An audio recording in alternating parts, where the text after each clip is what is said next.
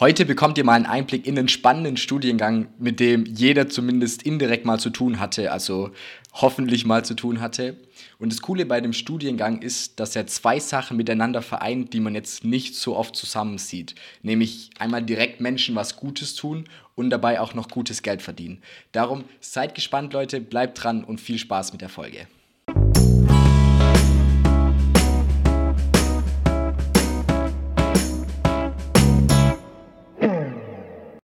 Herzlich willkommen bei Tipps auf Augenhöhe, der Podcast, in dem du die Tipps für die Zeit in der Uni bekommst, die wir uns gewünscht haben.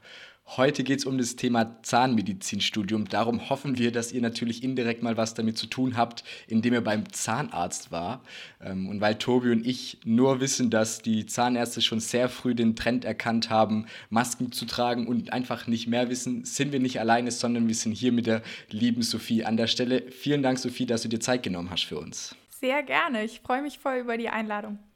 Die erste Frage, die wir an dich hätten, ist bei Zahnmedizin einfach erstmal die Frage, warum? Warum Zahnmedizin? Und vielleicht kannst du uns einfach auch so ein bisschen auf den Weg mitnehmen, der dich in dein Studium gebracht hat. Sehr gerne. Also tatsächlich bin ich der Meinung, ich habe Zahnmedizin vielleicht etwas aus den falschen Gründen gewählt.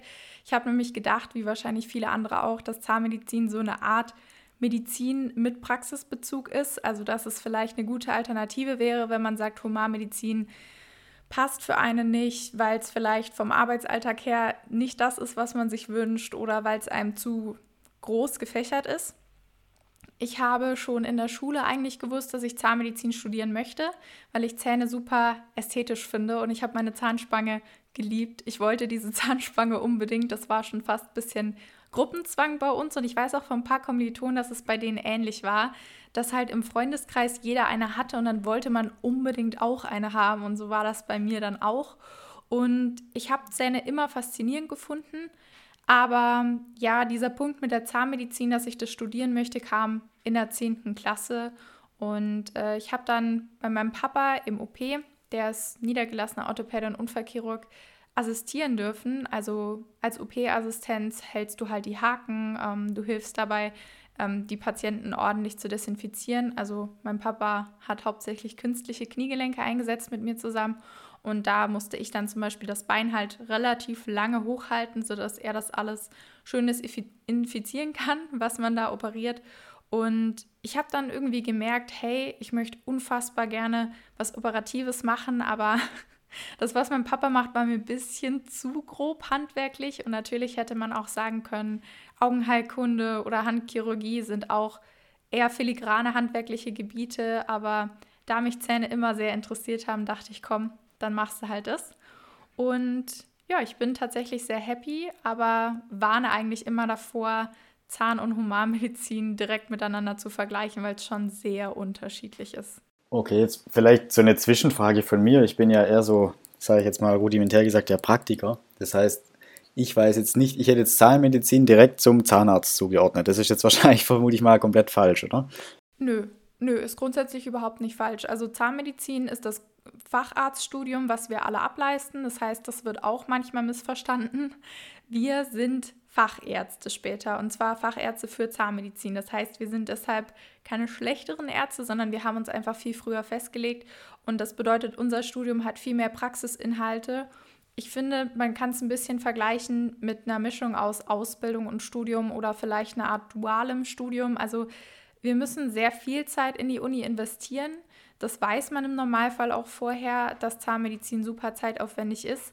Und ab dem klinischen Abschnitt, also ab der zweiten Hälfte des Studiums, ist es eigentlich so, dass man in der Klinik arbeitet, seine Patienten hat und die Patienten arbeiten dann ziemlich selbstständig macht. Natürlich guckt zwischendrin auch ein Assistenzarzt drüber, ob das alles so passt, was man da fabriziert. Also keine Sorge, falls jemand sich in der Uniklinik behandeln lässt. Das wird schon überwacht. Aber das kann man mit dem Humanmedizinstudium so nicht vergleichen, weil das wäre ja so, wie wenn jemand jetzt im Humanmedizinstudium sich schon festlegen müsste, dass er später Gynäkologie machen will. Und bei uns gibt es natürlich auch die Spezialisierungsmöglichkeiten. Also viele Leute kennen bestimmt den Kieferorthopäden oder den Oralchirurgen bzw. einen Kieferchirurgen. Die Kieferchirurgen, die machen meistens Weisheitszahn-OPs und wenn sie in Kliniken tätig sind, dann auch ganz, ganz viel ja, wie soll ich sagen, sehr, sehr schwierige OPs. Also alle möglichen Gesichtsfrakturen werden von Mundkiefer-Gesichtschirurgen gemacht und Tumore im Kopf-Hals-Bereich auch. Da habe ich auch bei einigen OPs assistiert im Laufe des Studiums. Mundkiefer-Gesichtschirurgen haben aber sowohl Human- als auch Zahnmedizin studiert. Das heißt, das ist nochmal ein ganz anderer Facharzt, den man da macht.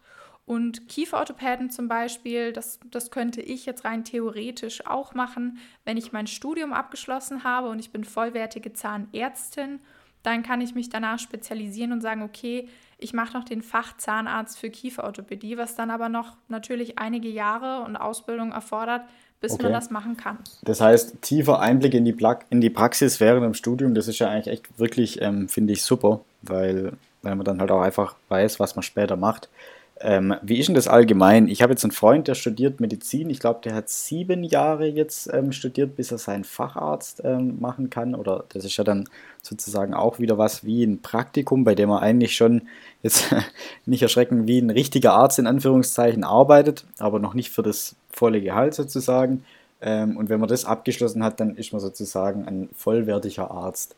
Wie genau ist denn das bei Zahnmedizin? Gibt es da auch so verschiedene Steps und wie lang ist eigentlich so das ganze Studium? Also unser Studium ist jetzt in der alten Approbationsordnung, da muss man nämlich ein bisschen unterscheiden, weil wir Zahnis haben ewig lang eine Approbationsordnung gehabt oder eine etwas veraltete und die ist jetzt, glaube ich, dieses Jahr in Kraft getreten, dass sie erneuert wird, ist aber wegen Corona wiederum pausiert worden. Also es ist äußerst hanebüchend. Nur damit die Leute das nachvollziehen können, wenn ihr jetzt euch für Zahnmedizin entscheidet, habt ihr wahrscheinlich einen etwas anderen Studienaufbau als den, den ich habe, weil ich eben mich eingeschrieben habe in der alten Approbationsordnung. Und da ist es so aufgeteilt, dass man eben fünf Semester Vorklinik hat. Das bedeutet, da hat man dann zum Beispiel Fächer wie die Naturwissenschaften, also Biologie, Chemie, Physik. Man hat natürlich auch die praktischen Kurse. Das macht jede Uni ein bisschen anders. Meine Uni hat schon ab dem ersten Semester Praxiskurse eingegliedert, was ich sehr gut finde, wenn man so relativ schnell merkt, ob man das so durchhält oder ob man sagt, hey, Zahnmedizin ist gar nichts für mich. Also viele Leute brechen innerhalb der ersten Semester ab, weil der Druck in den praktischen Kursen sehr hoch ist, weil man sehr starke Nerven braucht, wenn Dinge schiefgehen, was vorprogrammiert ist, weil du es das erste Mal machst aber man hat sehr wenig Zeit. Und deshalb finde ich persönlich es gut, wenn man das direkt im ersten Semester so mitbekommt und nicht erst jahrelang nur Theorie macht und dann kurz vorm Physikum, also vor der großen Staatsprüfung, die man hat, ähm, dann erst merkt, hey, in den praktischen Kursen, das läuft gar nicht. Wobei ich auch sagen muss, dass ich am Anfang mit dem praktischen extreme Probleme hatte und inzwischen das viel, viel lockerer sehe, weil das halt so mit der Zeit kommt und irgendwann wird man ein bisschen ruhiger, aber man ist trotzdem immer angespannt, weil Praxis kann man halt nicht 100% absichern und lernen kann man halt schon relativ gut absichern. Und man hat dann in der Vorklinik eben diese naturwissenschaftlichen Fächer, die Praxiskurse und natürlich auch Fächer wie Anatomie, Biochemie und Physiologie. Das heißt, wer das jetzt hört, wird sich wahrscheinlich denken, okay, das ist gar nicht so unterschiedlich zu den Humanmedizinern. Das stimmt. Meine engsten Freunde sind Humanmediziner, die habe ich in meinem dritten Semester kennengelernt, da waren die im zweiten Semester und wir hatten eigentlich fast jede Klausur gemeinsam. Das ist auch bei den Unis ein bisschen unterschiedlich, ob sich die Prüfungen extrem ähneln oder ob die Zanis zum Beispiel deutlich weniger geprüft werden, aber bei uns sage ich mal so, wohl uns jetzt nicht so viel geschenkt. Ich bin aber auch nicht böse drum, weil ich ein wirklich gutes Grundwissen habe, was Biochemie und Physio vor allem anbelangt. Und das ist für die späteren Fächer in der Klinik schon enorm hilfreich, wenn es darum geht, ähm, zu verstehen, wie Medikamente funktionieren oder wie im Körper zum Beispiel Krankheiten sich verbreiten, was mit dem Immunsystem ist und so weiter. Das heißt, die Vorklinik bildet die Basis des Wissens, die man halt braucht nicht alles, was in der Vorklinik gelernt wird, ist dann wirklich auch später relevant. Das will ich so nicht sagen, aber es ist schon eine gute Basis. Und dann, wenn man das Physikum gemacht hat, dann kommt man in die Klinik und das sind bei uns dann nochmal fünftes, äh, sechstes bis zehntes Semester normales Studium. nach dem zehnten Semester haben wir das Examenssemester. Das heißt, man könnte sagen, wir haben insgesamt elf Semester, aber das elfte ist halt kein offizielles mehr, sondern da hat man halt 16 Prüfungen oder 16 Fächer, in denen man geprüft wird. Ich weiß nicht, ob ich das gerade verwechsel. Und ja, dann ist man fertig mit dem Studium. Du hast jetzt schon ein paar Sachen angesprochen, die man im Studium lernt mit diesem ganzen naturwissenschaftlichen und teilweise auch über Medikamente. Ich habe noch eine Frage, die ein bisschen vorher ansetzt.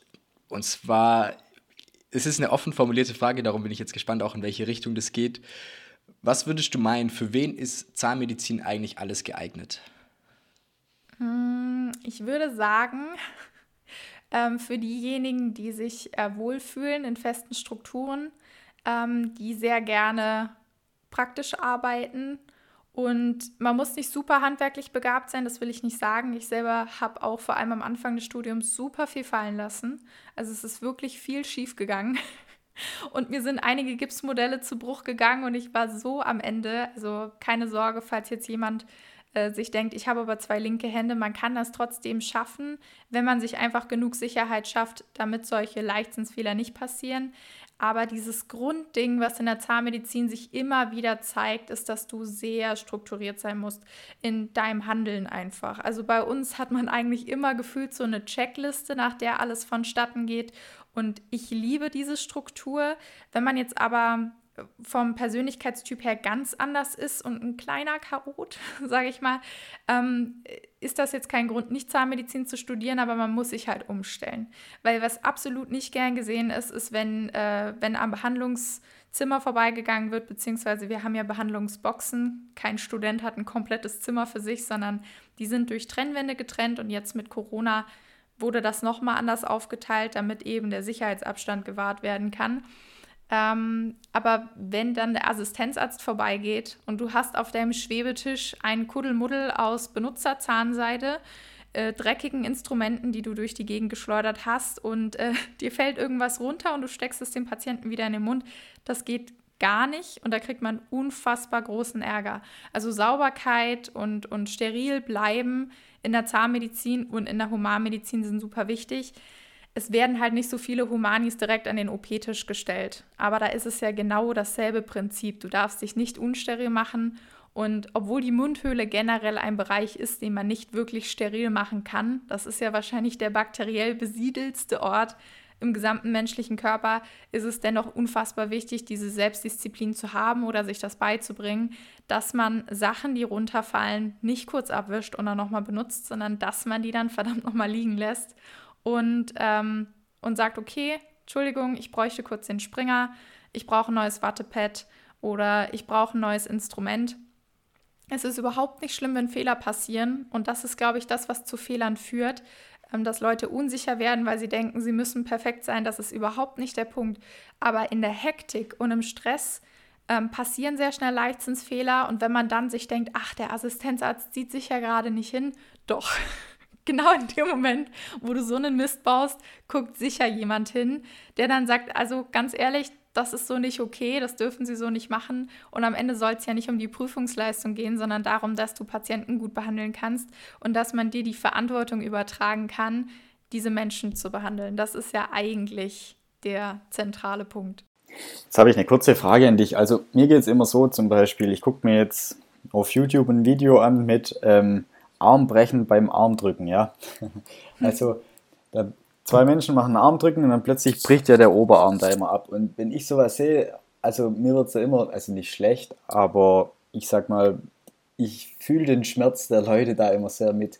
Das heißt, wenn ich jetzt zum Beispiel als Aufgabe hätte, irgendwie jemand aus dem Kiefer einen Tumor oder sowas rauszuschneiden oder einen Zahn zu ziehen, das also würde ich, glaube ich, gar nicht schaffen. Also nicht, weil ich jetzt nicht ähm, in das Fleisch schneiden könnte, sondern einfach, ähm, weil ich da immer selber so den, den, den Schmerz dann nachvollziehen kann oder ähm, ja, sich einfach schmerzhaft anfühlt. Hast du so ein Gefühl auch oder ist, fällt es dir da gar nicht schwer, sage ich jetzt mal, irgendwo dann zum Beispiel einen Zahn zu ziehen oder ähm, mhm. was aufzuschneiden? Also tatsächlich äh, ist das so, also Punkt 1, ein Zahn ziehen würde man niemals ohne lokale Betäubung. Ähm, das bedeutet, der Patient spürt da im besten Fall gar nichts. Und lokale Betäubung bei einem Patienten gesetzt habe ich noch nie. Ich bin ja auch erst im siebten Semester.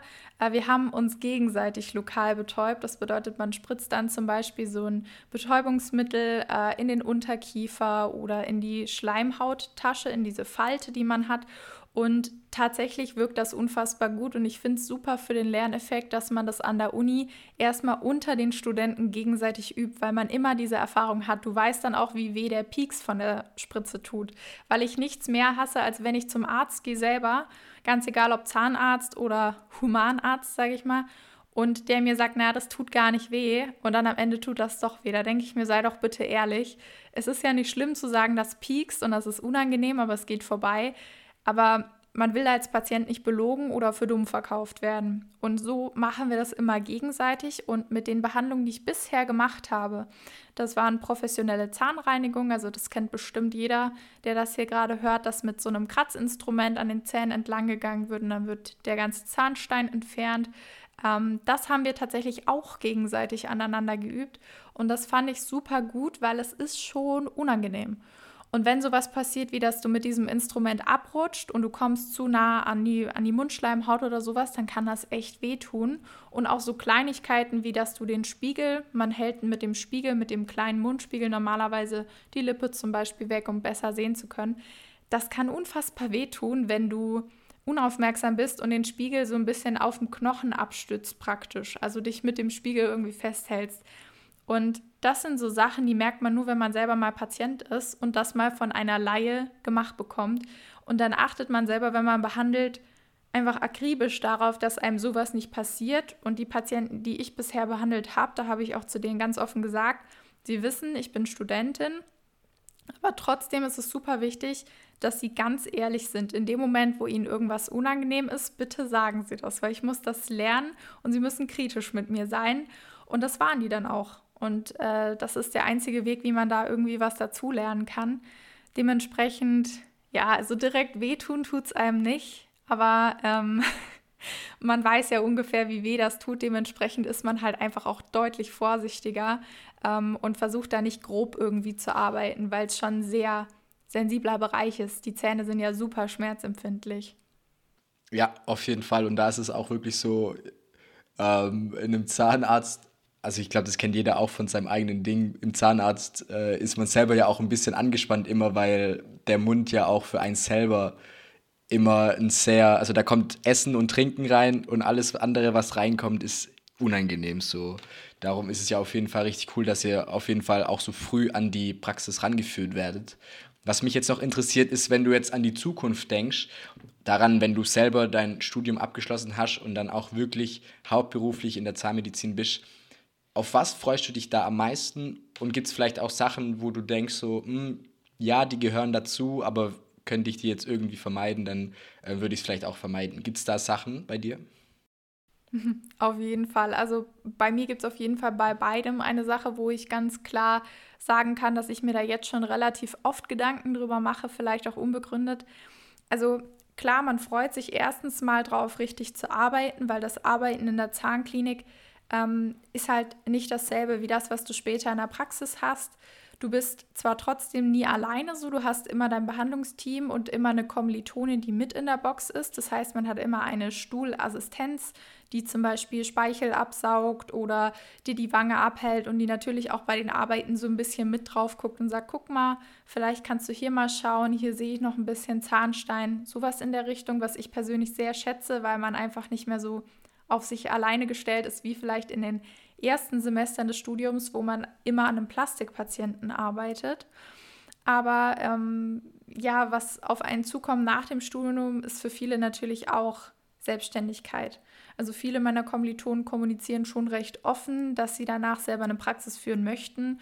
Und das ist tatsächlich was, wo ich sagen muss, das weiß ich gar nicht, ob ich das möchte. Und wenn ich es möchte, dann auf jeden Fall nicht innerhalb der ersten Jahre, wenn man fertig studiert hat. Dann kommt sowieso erstmal Assistenzarztzeit oder Assistenzzahnarztzeit.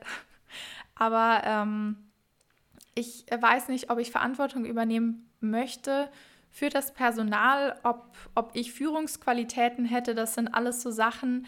Ähm, man muss ja auch so ein bisschen von wirtschaftlichem Handeln Ahnung haben und ich persönlich bin kein Riesenfan davon, Medizin oder medizinische Behandlung zu verwirtschaftlichen, weil vor allem uns Zahnärzten oder Zahnmedizinern ja nachgesagt wird, dass wir super viel Geld scheffeln würden. Und gerade das tut irgendwo ein bisschen weh, weil ich bin eigentlich nicht so aufgewachsen, dass ich sage, hey, ich möchte gerne den Leuten das Geld aus der Tasche ziehen. Und ich finde es ein bisschen schade, wie sich das Abrechnungssystem so, ja, aktuell, wie ich das jetzt einschätzen kann als Laie, wie sich das entwickelt hat, weil ähm, die Patienten das Gefühl haben, dass sie für ihre Gesundheit das Geld aus der Tasche gezogen bekommen. Und ich finde das super schade und würde es mega bevorzugen, wenn das anders geregelt wäre und man irgendwie Gesundheit mehr als etwas sieht, was man sich selber gönnt und sich auch darüber freuen würde, zum Arzt zu gehen, weil zum Zahnarzt gehen ja auch mega viele Leute gar nicht gerne. Das ist halt schade, dann in so einem Beruf zu arbeiten, ehrlich gesagt. Deshalb glaube ich, ich werde ähm, lange Zeit angestellt sein und werde das auch genießen, in einem Team einfach drin zu sein, gemeinsam zu arbeiten. Und ich finde, wenn man in einer tollen Praxisgesellschaft, Gemeinschaft äh, fest angestellt ist, dann ist das auch überhaupt nichts Schlimmes und nicht jeder muss zwingend selber zum Chef werden. Also ich kriege es ja bei meinem Papa mit. Ähm, eine Praxis selber zu führen ist unfassbar viel Arbeit, unfassbar viel Bürokratie. Und ich mutmaße jetzt mal, dass die meisten, die sich für Medizin oder auch Zahnmedizin entscheiden, nicht unbedingt gerne was in Richtung BWL gemacht hätten und das ist, glaube ich, auch der Grund dafür, dass viele Praxen nicht unbedingt gewinnbringend geführt werden und dass man dann irgendwann so ein bisschen in die Bredouille kommt. Man möchte die Leute gut behandeln, man möchte aber auch irgendwie gut davon leben können und dann treffen vielleicht manche Leute die falsche Entscheidung und äh, vor dieser Zwickmühle wäre ich ungern. Was ich mir jetzt ja gerade für eine Frage gestellt habe, ähm, wenn ich jetzt als selbstständiger Arzt sozusagen eine Praxis habe, inwieweit ist das dann nicht auch brutal ähm, gefährlich, also im Sinne von ähm, ich werde verklagt, wenn ich jetzt zum Beispiel, jetzt habe ich jemand irgendwie einen Zahn rausgemacht und der Kiefer aus Versehen gebrochen und der heilt gar nicht mehr richtig zusammen, dann bin ich ja auch rechtlich sehr angreifbar. Ist das ein großer Punkt, sag ich mal, der bei dir auch gegen die Selbstständigkeit dann spricht? Weil du da auch schon, sag ich mal, schlimme Geschichten gehört hast? Oder ist das jetzt so gar nichts ähm, Ausschlaggebendes? Also, dass man als Zahnarzt oder Zahnärztin oft verklagt wird, das ist, glaube ich, eine der Sachen, die man relativ schnell in dem Studium mitbekommt, weil sehr oft Witze gemacht werden über, ihr Rechtsanwalt weiß dann schon Bescheid oder ihre Rechtsschutzversicherung wird das regeln. Also scheinbar ist eine Rechtsschutzversicherung was, was man als angehender Zahnarzt oder Zahnärztin gut abschließen kann.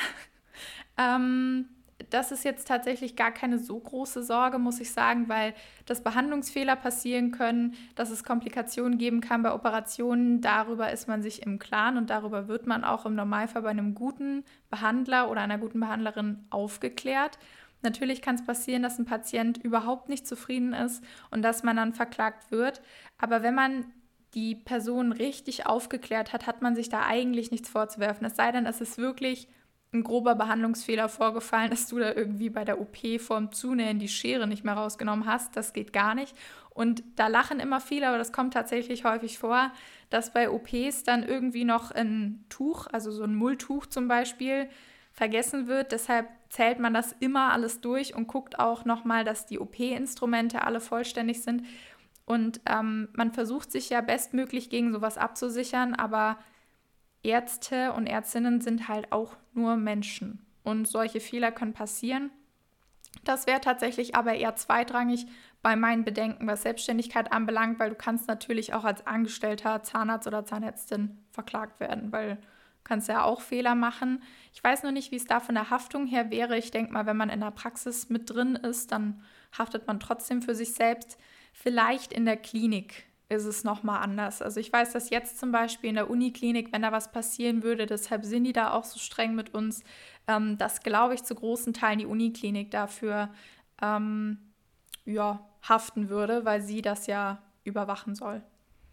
Ja, ich habe mir das nur gestellt, weil ähm, ich kenne zwei oder drei Ex-Hebammen, also die waren selbstständig als Hebamme und die haben da auch, sag ich mal, vor zwei oder drei Jahren eine Gesetzesänderung bekommen, wo die sich sozusagen immer selber ähm, versichern mussten. Also gerade im Fall eines Schadens, also dass sie sozusagen irgendwo in dem Prozess der Geburt ähm, einen Fehler machen. Und das ist so teuer, die Versicherung, dass es sich einfach gar nicht mehr gelohnt hat, für die selbstständig zu sein. Ähm, aber jetzt noch zu einem anderen Thema. Und zwar, Sophie, du bist ja auch leidenschaftliche YouTuberin mit deinem eigenen YouTube-Kanal.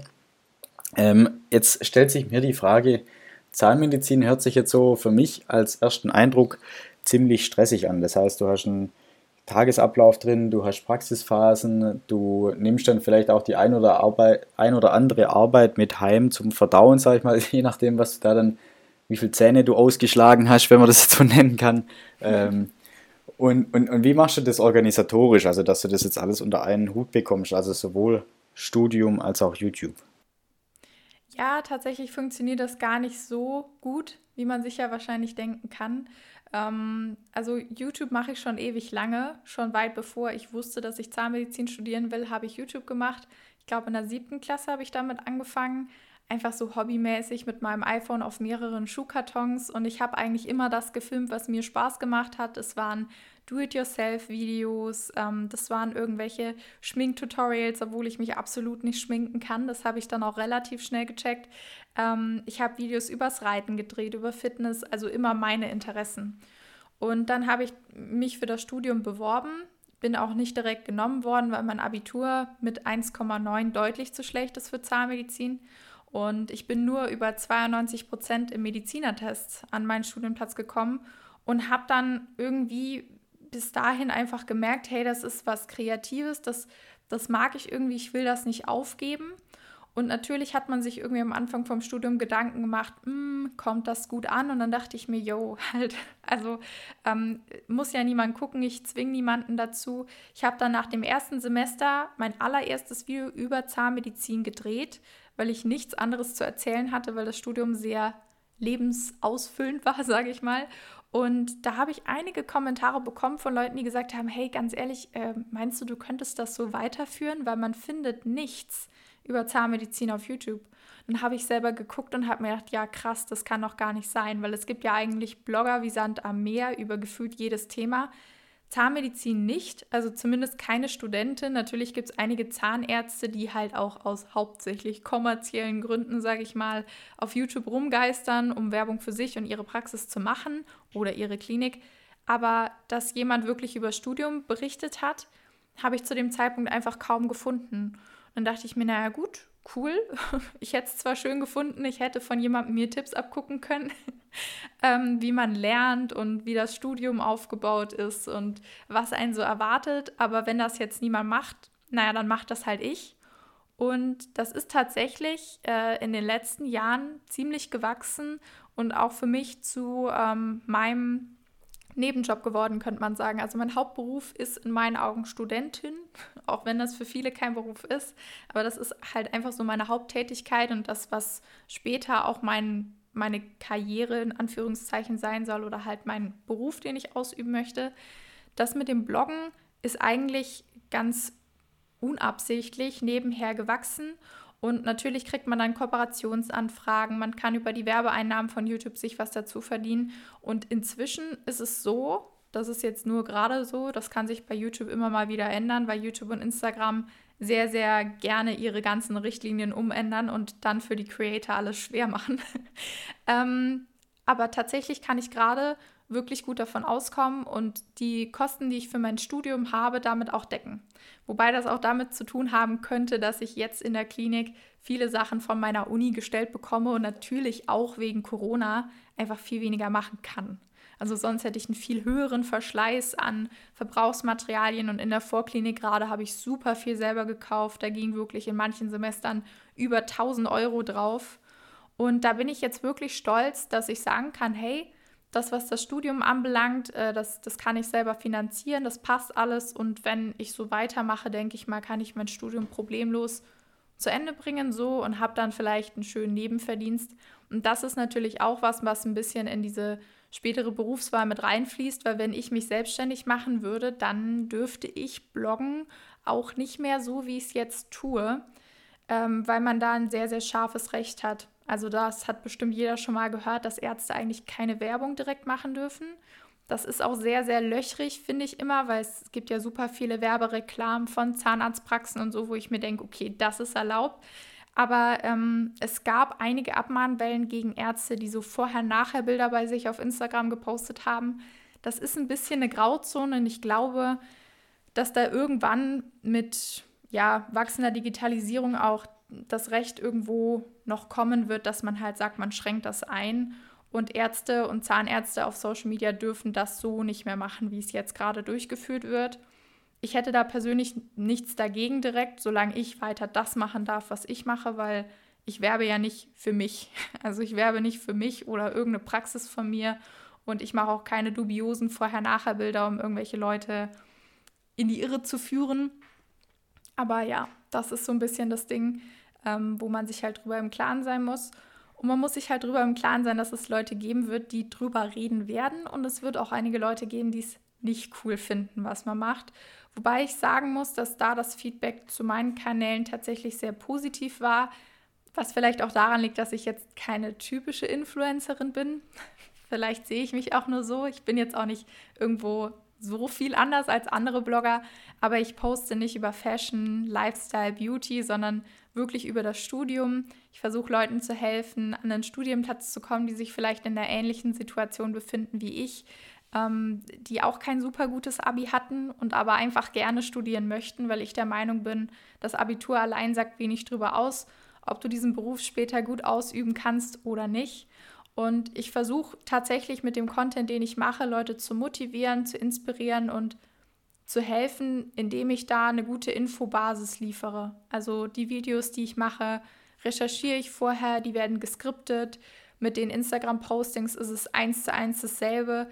Also das ist alles auch ein bisschen spontan natürlich, weil es halt mein Hobby ist. So, ich, ich mag das halt und wenn ich mal Bock habe, irgendein Foto zu posten, was vielleicht gar nicht zum Studium passt, dann mache ich das trotzdem. Wenn ich meinen Hund einfach online stellen will, dann ist das meine Sache. Aber ähm, ich schäme mich überhaupt nicht dafür, was da online ist. Und ich bin da tatsächlich inzwischen wirklich sehr stolz drauf, was sich da entwickelt hat und hoffe, dass das vielleicht auch noch in den nächsten Jahren auch an den Unis etwas normaler wird, dass es halt einfach Leute gibt, die über das Studium bloggen. Und wenn man das jetzt so macht wie ich oder wie auch Kolleginnen von mir, die zum Beispiel über Jura informieren oder über Humanmedizin, dann finde ich, ist das ja eigentlich für den Studiengang selber eine super tolle Außenwirkung, weil man merkt, hey, sogar so konservative Studiengänge wie Jura, Human und Zahnmedizin sind da inzwischen offener und haben Leute, die darüber bloggen und bloggen dürfen. Also da habe ich bisher nie irgendwie gehört, hey, ganz ehrlich, stellen Sie das alles offline. Ähm, würde ich auch ehrlicherweise nicht machen. Also ähm, ich mache damit nicht irgendwo einen Fehler, finde ich, sondern eher im Gegenteil, ich versuche ja das Studium gut rüberzubringen, damit sich auch nur Leute dafür entscheiden, zu denen das auch echt passt und jemand damit glücklich werden können. Und ähm, ja, wüsste jetzt keinen Grund dafür, dass sich da jemand dran gestört fühlt. Aber es gibt natürlich auch nicht nur Fans von Social Media, weil das halt leider relativ vorurteilsbelastet ist und Blogger generell halt nicht als Job angesehen wird, sondern halt immer assoziiert wird mit irgendwelchen Tussis, die teure Luxusklamotten tragen und sich in irgendwelche Hotels einladen lassen. Und dazu zähle ich auf jeden Fall nicht. das ist auf jeden Fall, ja, gut oder schlecht, sei dahingestellt, aber was man auf jeden Fall sagen muss, auf deinem YouTube-Channel gibt es nicht nur Sachen für Zahnmediziner. Also ich glaube, jeder, der Zahnmedizin studiert bzw. überlegt sich, äh, da einzuschreiben, sollte auf jeden Fall mal bei YouTube nach Sophie Hobelsberger schauen. Da findet ihr richtig viele Videos, aber nicht nur für die Zahnmediziner. Du hast ja auch Videos rund um alles, was das Studium angeht, über Geschenkideen für Geburtstage bis hin zur Morgenroutine. Also du bist ja da nicht nur auf Zahnmediziner spezialisiert. Darum, äh, vielleicht kannst du noch kurz sagen, wie findet man dich am besten im Internet und auch wo überall? Ähm, man findet mich im Internet überall unter Sophie Hobelsberger. Das ist tatsächlich mein echter Name, weil ich ein paar Mal gefragt werde, warum ich mir so einen hässlichen Künstlernamen oh. ähm, Hobelsberger ist, äh, ist mein richtiger Nachname.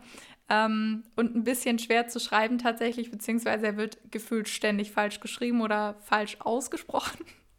ähm, aber ihr könnt ja sonst einfach super gerne den irgendwie in die Shownotes packen. Also auf Instagram heiße ich Sophie Hobelsberger zusammengeschrieben und klein und auf YouTube heiße ich Sophie Hobelsberger ganz normal, also praktisch Sophie, Leertaste Hobelsberger. Und ich habe auch einen Podcast, das ist der Zani-Podcast, aber auch da geht es tatsächlich nicht nur um Zahnmedizin. Also das ist auch so ein Ding. Ich habe am Anfang schon gesagt, hey, ich, ich bin aber kein reiner Zahnmedizin-Channel. Ähm, ich lerne super gerne mit dem iPad. Ich äh, teile super gerne Lerntipps, weil die Studiengänge, auch wenn man nicht das allerselbe studiert oder sowas, das war jetzt absolut kein Deutsch, ähm, sich nicht so unähnlich sind, finde ich. Also ich gucke auch super gerne mir Tipps ab bei Leuten, die was Mathematisches studieren, bei Leuten, die Jura studieren. Ich finde, jeder kann vom anderen was lernen und ich habe deshalb auch super viele Videos online, die mit dem iPad zu tun haben, mit Uni-Lerntipps generell, mit Uni-Organisation, weil ich ein kleiner Organisationsfreak bin und halt zu dem Medizinertest auch, weil das eben so der Test ist, über den ich überhaupt erst an meinen Studienplatz gekommen bin. Das heißt, es ist so eine wilde bunte Mischung, aber ich hoffe immer, dass für jeden was dabei ist und niemand sich irgendwie übergangen fühlt. Das hört sich doch gut an. Jetzt noch eine letzte Frage an dich. Sophie, wenn du jetzt nochmal so zurückguckst, dein ganzes Studium, was ähm, wäre denn, sag ich mal so, der Tipp für die ähm, Sophie oder für der Zani Ersti, den du, also zwei Abkürzungen, also für den Erstsemester im Zani oder Zahnmedizinstudium, was würdest du dem, dem, dem, dem oder ihr gerne raten als Tipp? Also ich muss ganz ehrlich sagen, ich hätte wirklich gerne vorher gewusst, dass es einfach das Wichtigste ist, sich nicht zu vergleichen, sich nicht von anderen beeinflussen zu lassen. Ähm, viele Leute versuchen einen im Laufe des Studiums und vor allem am Anfang des Studiums ähm, dahingehend zu beeinflussen, dass man irgendwie sagt, hey, so wie du lernst, kann das gar nicht klappen oder äh, wenn das jetzt schon nicht funktioniert, dann lass das lieber. Also manche sind da nicht so besonders einfühlsam. Dementsprechend versuche ich eigentlich immer, wenn ich derartige Nachrichten von Followern bekomme, darauf einzugehen und zu sagen, hey, lass dir doch bitte nichts erzählen. Wenn du gerne Zusammenfassung schreiben willst, dann mach das. Irgendwann kommt man damit an seine Grenzen. Ich habe auch bis zum dritten Semester hin Zusammenfassungen geschrieben, die man als Bibel hätte binden können was ein bisschen hinrissig war, weil ich so viel Zeit fürs Zusammenfassen gebraucht habe, dass ich sehr wenig Zeit fürs Lernen hatte. Aber das gehört zum Lernprozess dazu. Der eine checkt schneller, der andere checkt langsamer. Und ähm, sich zu vergleichen und sich dann zu stressen, weil man vielleicht nicht so lernt wie andere Menschen oder nicht so begabt ist wie andere Menschen, das bringt dich irgendwo nicht weiter. Ich würde nicht sagen, dass ich das Paradebeispiel für Zahnmedizin bin. Mir ist am Anfang super viel schief gegangen. Ich bin direkt durch meine erste Klausur mit Pauken und Trompeten durchgefallen und war sogar blöd genug, meine Matrikelnummer zu vergessen, sodass der Dozent vor der versammelten Mannschaft gesagt hat, ja, der Kollege war sogar zu dumm, seine Matrikelnummer draufzuschreiben. Ich war am Anfang des Studiums unfassbar unsicher und hätte, glaube ich, am liebsten im ersten Semester schon einfach alles hingeschmissen und habe es nicht gemacht, weil ich eine relativ sture Person bin. ähm, und das war gut so. Aber ich glaube, es hätte geholfen, wenn ich jemanden gehabt hätte, der an einem Punkt ist, wo ich vielleicht hin möchte und der mir sagt, mir ging das ganz genauso. Bei mir lief absolut nicht alles perfekt, eher im Gegenteil. Und das gehört leider ein bisschen dazu. Also das Studium ist absolutes Auf und Ab und ganz egal, wie sehr man glaubt, man wäre darauf vorbereitet, jeder ist irgendwo am Anfang vom Studium so deprimiert und denkt sich, okay, das ist jetzt das sagenumwobene Studium, von dem alle gesprochen haben. Ich finde es nicht so toll, wie ich dachte, weil das immer so glorifiziert wird und es immer heißt, boah, neuer Lebensabschnitt, Studium, da geht es erst richtig los. Und dann denke ich mir so, nee, Leute, halt gar nicht. Also es gibt manchmal echt Momente, wo man sich denkt, äh, hätte ich doch lieber irgendwie eine Fußballkarriere hingelegt, was als Frau jetzt wahrscheinlich auch nicht so erfolgreich gewesen wäre, aber naja, man zweifelt schon das ein oder andere Mal. Das gehört dazu. Und deshalb bist du später kein schlechter Arzt oder keine schlechte Ärztin. Ähm, am Ende geht es einfach nur darum, sich immer wieder zu fragen, okay, wofür habe ich mich überhaupt eingeschrieben? Wofür habe ich mir dieses Ziel gesetzt? Und immer daran zu denken, wenn du diese Person, die dieses Studium unbedingt wollte, nochmal treffen würdest, wärst du da nicht auch davon überzeugt, dass es sich lohnt, das durchzuziehen? Weil es ist manchmal einfach Kacke, bin ich ganz ehrlich. Manchmal will man einfach nicht mehr und äh, da kann das wirklich helfen, nicht nach rechts und links zu gucken, sondern einfach auf sich zu gucken. Und das hat dann auch nichts mit Egoismus zu tun. Du kannst ja trotzdem anderen Leuten helfen und ihnen sagen, hey, guck, ich habe Kapitel 3 zusammengefasst, mach du doch Kapitel 4. Das ist nicht der Punkt, aber Viele versuchen eigene Unsicherheiten darüber zu kompensieren, dass sie anderen aufdrücken, wie viel sie gelernt haben und sowas hasse ich. Deshalb äh, halte ich mich von solchen Leuten dann eher fern. Ich glaube, bessere Abschlusswörter finden wir nicht. Darum, Sophie, an der Stelle vielen, vielen lieben Dank für deine Zeit und auch für deinen Einblick ins Zahnmedizinstudium. Ich bin mir sicher, jeder konnte hier was mitnehmen, der sich mit dem ganzen Thema beschäftigt, beziehungsweise auch einfach mit dem ganzen Thema Studium. Darum herzlichen Dank an uns, von uns an dich an der Stelle. vielen, vielen Dank für die Einladung und ich hoffe, ich habe nicht allzu viel gesprochen, weil mir sehr oft nachgesagt wird, dass ich viel zu viel rede. Es tut mir mega, mega leid, falls das der Fall war. Alles gut, du hast ja auch wichtige Sachen gesagt, darum ist es ja die perfekte Kombination. Darum kein Problem. An alle, die jetzt sagen, hey, sie wollen äh, mehr von der Sophie in ihrem Alltag und auch für ihren Tipps erfahren, wie gesagt, sucht einfach nach Sophie Hobelsberger auf Google, beziehungsweise schaut einfach hier in der Beschreibung für der Folge. Da haben wir alles verlinkt über Instagram zu YouTube bis hin zu deinem Podcast. Die Sophie ist auf jeden Fall ähm, sehr fleißig, was ihren Online-Auftritt angeht und hat auf jeden Fall für jedes Problem, sage ich jetzt einfach mal, schon ein Video gemacht mit der passenden Lösung dazu. Jetzt an euch erstmal vielen lieben Dank fürs Zuhören. Hoffentlich konntet ihr was mitnehmen. Falls es so ist, auf jeden Fall die Sophie abchecken und bei uns äh, den Kanal bitte abonnieren. Das freut uns immer sehr. Und teilt natürlich auch gerne die Folge mit allen, für die es relevant ist. Vielen Dank fürs Zuhören, Leute. Macht's gut und bis bald.